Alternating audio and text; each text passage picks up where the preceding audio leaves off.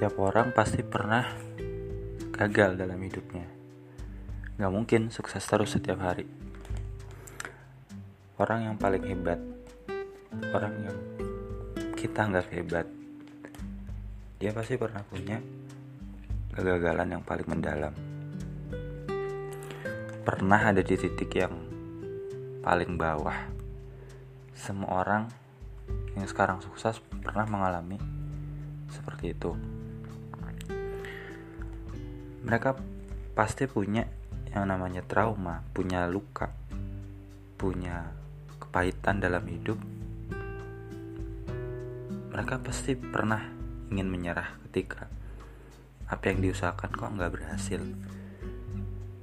Dan aku meneliti banyak orang sukses itu punya pola yang sama mereka punya kerja keras, bangkit setelah gagal lagi dan lagi. Gak pernah menyerah sampai akhir. Pun ketika impian tercapai, mereka selalu ingin mencapai impian lagi dan lagi. Tapi bukan berarti mereka gak pernah gagal. Taruhlah setiap orang yang ada di dunia itu punya jatah sukses dan jatah gagal. Yang pasti kita akan gagal lebih banyak dibanding suksesnya. Ada orang bilang kalau dari 20 kesempatan kita lakukan, maka sukses itu adanya di akhir, di kesempatan yang ke-20. Tapi kesempatan yang ke-20 baru dicapai setelah kita mengalami kesempatan ke-1 sampai kesempatan ke-19 barulah kita ke 20 itu juga menandakan bahwa kehidupan ini ada stepnya, ada sistemnya. Kita nggak bisa sesuka hati kayak baca buku, mau baca bab berapa aja, fleksibel. Tapi kalau hidup itu emang kaku. Kita harus mengalami masa kecil, masa remaja sampai masa dewasa. Nggak bisa milih-milih. Oh mau masa dewasa dulu, mau masa tua dulu, nggak bisa. Itulah kehidupan Waktu perlahan tapi pasti berjalan terus setiap hari. Dia nggak pernah menunggu kita untuk selesai dari kesedihan yang namanya meratapi. Nggak pernah waktu seperti itu. Maka sekalipun hati kita sedang patah, harapan kita sedang gundah, kita merasa hidup ini kok nggak ada cahaya ya, hidup ini hambar ya, hidup ini kosong, merasa kesepian tetap berjalan seperti air di sungai yang terus mengalir meskipun dia diisi berbagai hal seperti kotoran dan sebagainya. Tetaplah bekerja seperti matahari meskipun mungkin dia merasa bosan kalau punya perasaan. Pokoknya jadilah apa pun yang kamu mau, tapi tetap berjalan meskipun Meskipun ada bagian dalam diri kita yang rasanya ingin menyerah aja deh, ingin berhenti aja, udah capek,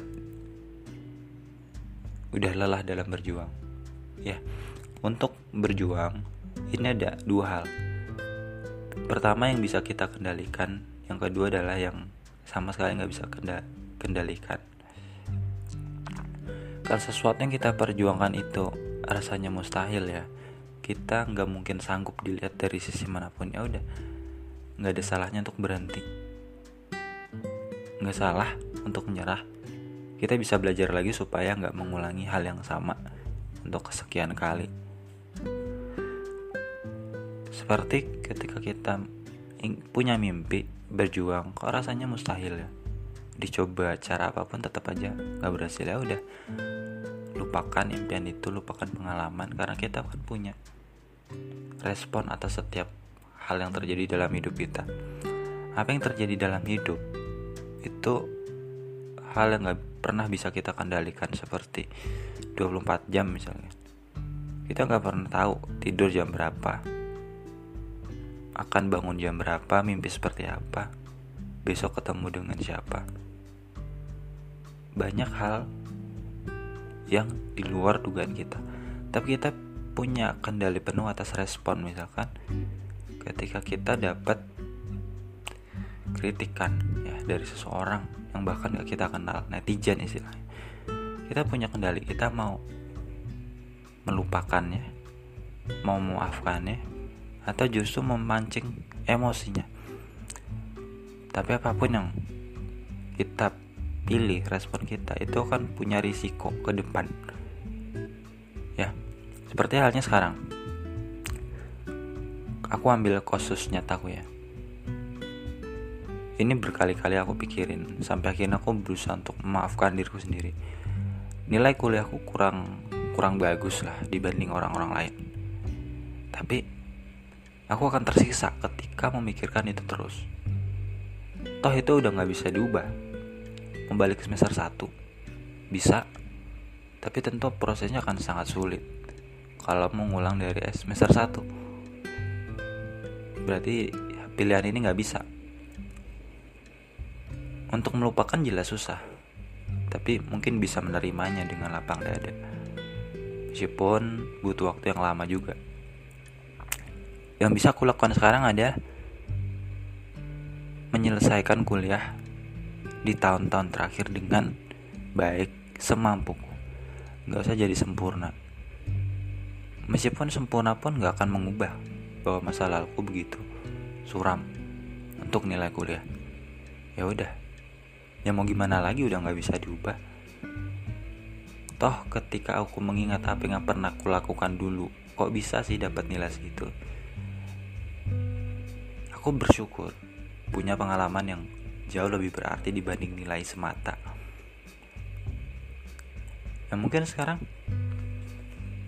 pengalaman itu belum begitu berarti ya karena ya namanya juga masih kuliah tapi nanti ketika udah ada di masyarakat mungkin lain lagi ceritanya aku nggak pernah tahu apa yang akan terjadi di masa depan tapi masa depan itu bisa diukir sejak sekarang Contoh ya, ketika kita melakukan kebaikan pada hari ini secara rutin dan konsisten setiap hari.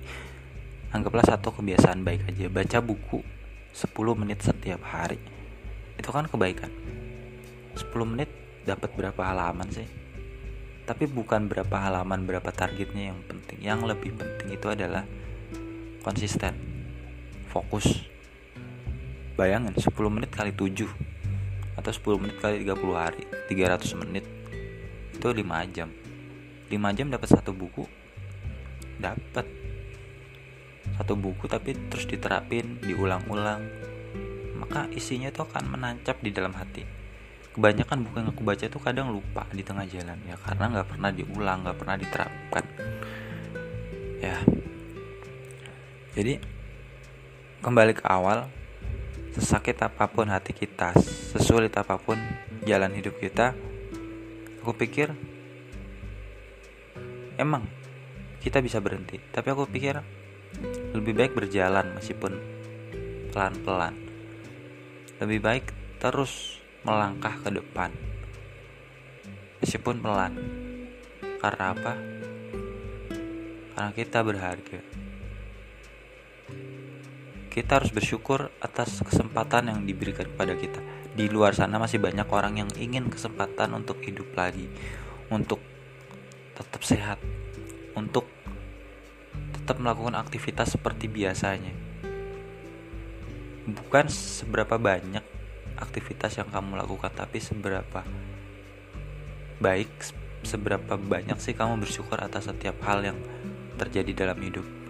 Seperti aku misalkan, aku ini juga orang biasa yang kadang insecure kadang pernah membandingkan diri dengan orang lain terus mikir terlalu dalam akhirnya aku sadar oh ini nggak baik nih untuk kesehatan mentalku. Aku harus segera pulih supaya bisa normal dalam melakukan setiap aktivitas. Mungkin hal-hal buruk yang terjadi padaku aku terlalu berlebihan dalam memprosesnya. Aku seperti membuat seorang yang jahat dalam pikiranku sendiri. Dan ketika itu aku biarkan menguasai kendaliku, aku akan terjebak dalam dalam tanda kutip penjara yang aku buat sendiri. Bahkan penjara pikiran ini lebih bahaya dibanding penjara seperti biasanya. Penjara pikiran membuat kita merasa seperti orang yang berguna, merasa kesepian, merasa hilang arah. Tapi kalau penjara sungguhan mungkin hanya mengurung fisik kita tapi nggak dengan pikiran kita. Tapi kalau penjara pikiran, meskipun fisik kita nggak terkurung jeruji besi, kita tetap nggak bisa maju karena kita tertahan oleh diri kita sendiri. Oke, aku pikir itu dulu ya. Sampai jumpa di podcast berikutnya.